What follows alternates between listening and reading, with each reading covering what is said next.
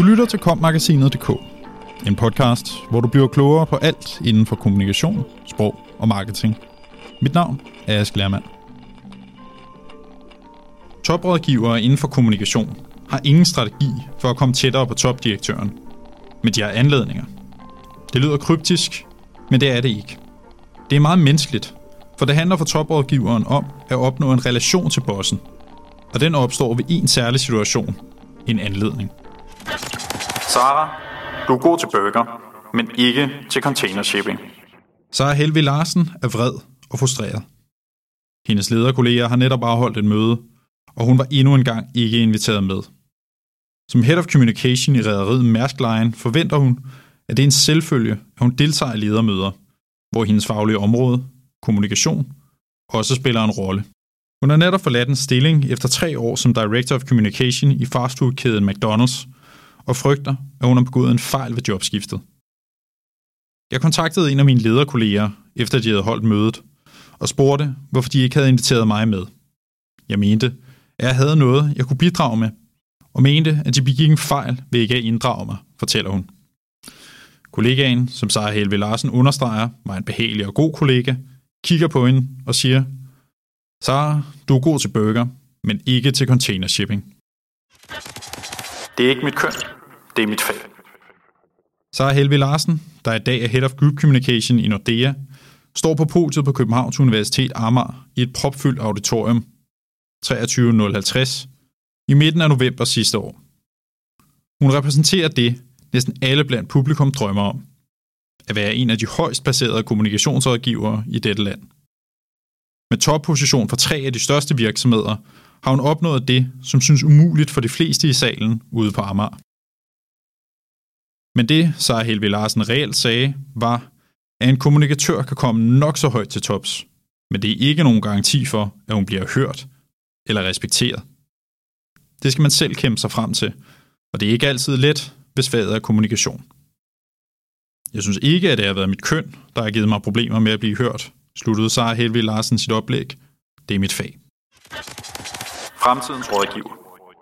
Hvordan ser god kommunikationsrådgivning ud i praksis? Hvad siger den seneste forskning? Og hvad skal en kommunikationsrådgiver egentlig kunne? Det var nogle af de spørgsmål, der blev forsøgt besvaret på konferencen Fremtidens Rådgiver. Konferencens omdrejningspunkt var den personlige relation, der opstår mellem kommunikationsrådgiveren og den topleder, der bliver rådgivet. Oplægsholderne var erfarne kommunikationsrådgivere, topledere og kommunikationsforskere, der gav et indblik i deres arbejde og deres bud på kravene til fremtidens kommunikationsrådgiver. Konferencen var en del af aktiviteterne knyttet til forskningsprojektet Toplederkommunikation og Fremtidens Rådgiver på Københavns Universitet, som ledes af lektor Gitte Gravengård. Fætter kusinefest. Det fyldte auditorium ude på Amager består af studerende, kommunikationsprofessionelle, forskere og andre kommunikationsfugle, der af den ene af den anden grund var dukket op. Selv en McKinsey-konsulent havde snedet sig ind på det humanistiske fakultet denne dag. Ulrik Grimstrup, der er til daglig er Communication Manager på Københavns Universitet, var dukket op for at pleje sit netværk og for at få inspiration til selv at blive en endnu bedre kommunikationsrådgiver. Jeg har i dag mødt en masse mennesker og kolleger, som jeg har kendt igennem mange år. Det er lidt som at komme til en fætter kusinefest. Men jeg er selvfølgelig også på grund af fagligheden, for at blive en bedre rådgiver. Etikdebatten i vores fag fylder meget hos mig, så det var nok noget af det, jeg synes var mest interessant i dag, forklarede Ulla Grimstrup, der fik skrevet tre sider ned om noget helt konkret, som jeg ville kunne gå hjem og arbejde med. Så jeg synes bestemt, at jeg har fået noget med herfra.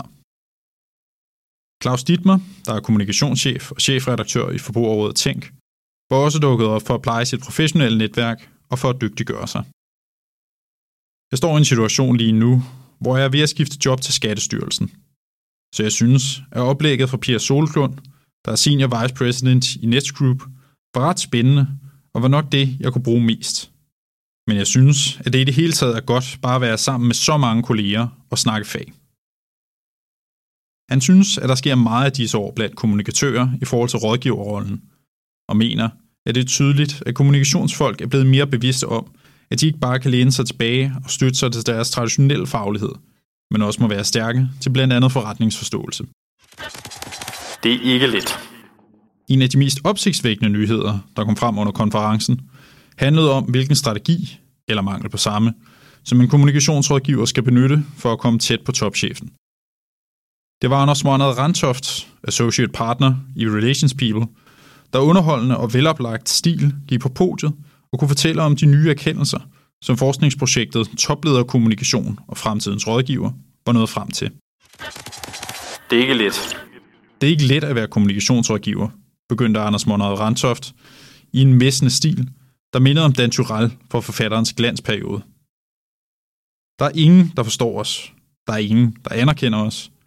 Og så skal vi tilgift vide noget om, hvad vi skal rådgive om.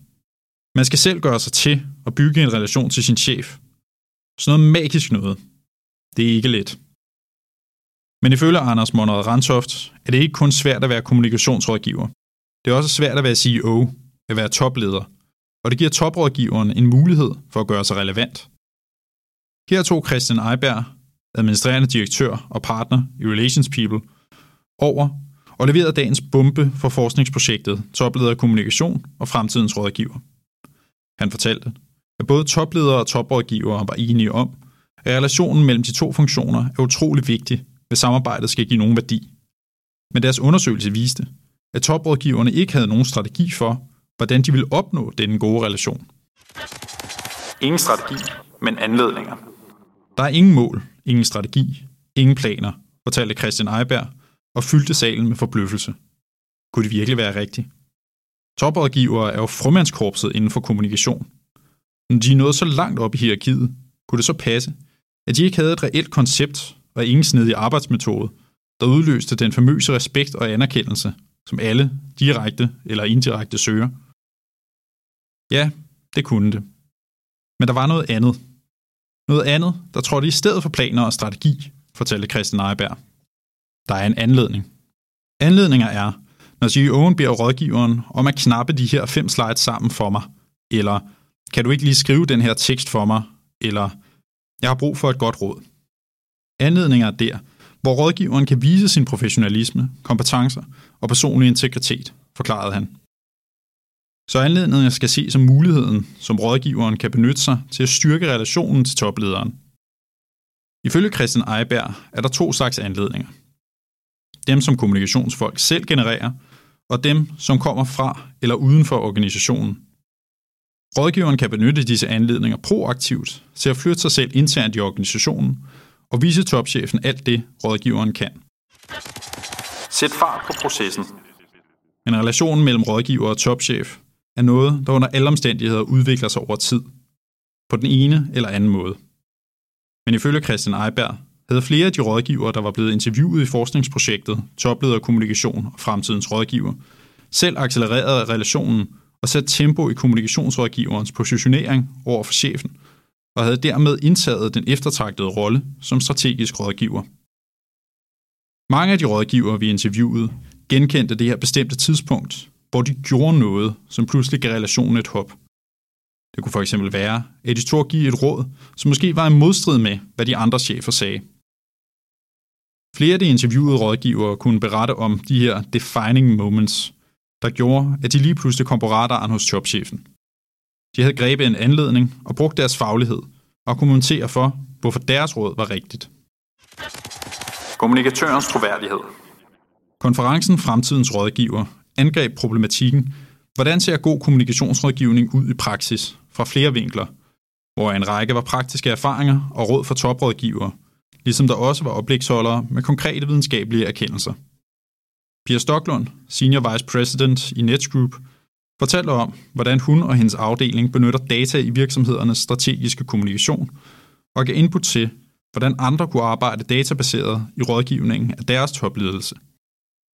Dagen sluttede af med den erfarne kommunikationsrådgiver Manuel Vegilius, Head of Group Communication i Covi, og hans chef, CEO Lars Peter Søby, der var inviteret til et live-interview om deres samarbejde. Emnet, kommunikatørens troværdighed, hvordan opnår og fastholder rådgiveren faglig respekt og selvrespekt, blev også gennemgået, hvor Gitte Gravengård, lektor og Ph.D. i kommunikation på Institut for Nordiske Studier og Sprogvidenskab på Københavns Universitet, gav et kort introduktion til forskningen på området, hvilket derefter blev fulgt op af en paneldebat med Timmy Bisgaard Munk fra K-Forum, Lasse Alfadsen ejer og rådgiver i bæredygtig kommunikation, og Julie Nielsen, kommunikationschef i Telia Danmark. Hvis du ikke leverer, bliver du ikke taget alvorligt. Det overfyldte auditorium og det store engagement, både på podiet, men også blandt tilhørende, mindede om en succesrig konference, hvor både publikum og oplægsholdere gik klogere derfra. Det stod klart efter den spændende dag, at selv toprådgivere inden for kommunikation også har deres at slås med. På mange måder det samme, som en hver anden kommunikationsansat i landets virksomheder eller organisationer. Lydhørhed, respekt og anerkendelse er ikke noget, der følger med titlen. Det er noget, man selv skal skabe. Jeg har ikke noget problem med at blive taget alvorligt som kommunikationsrådgiver, siger Claus Dittmer til Kom-magasinet i pausen under konferencen. Men det er en rolle, hvor du selv skal vise, at du kan. Som kommunikationsrådgiver skal du vinde din tillid. Den kommer ikke af sig selv. Sådan har det altid været, og sådan tror jeg også, det vil blive ved med at være. Hvis du ikke leverer, så tror jeg ikke, du bliver taget alvorligt. Der er altid en anledning. Husk det. Du lyttede til kommagasinet.dk. Podcasten til dig, som elsker kommunikation, sprog og marketing. Subscribe, del og lyt med i næste uge. Podcasten er indtalt af Anne Nim og Ask Lermand, produceret af Mark Justusen Pedersen og udgivet af Kommunikation og Sprog.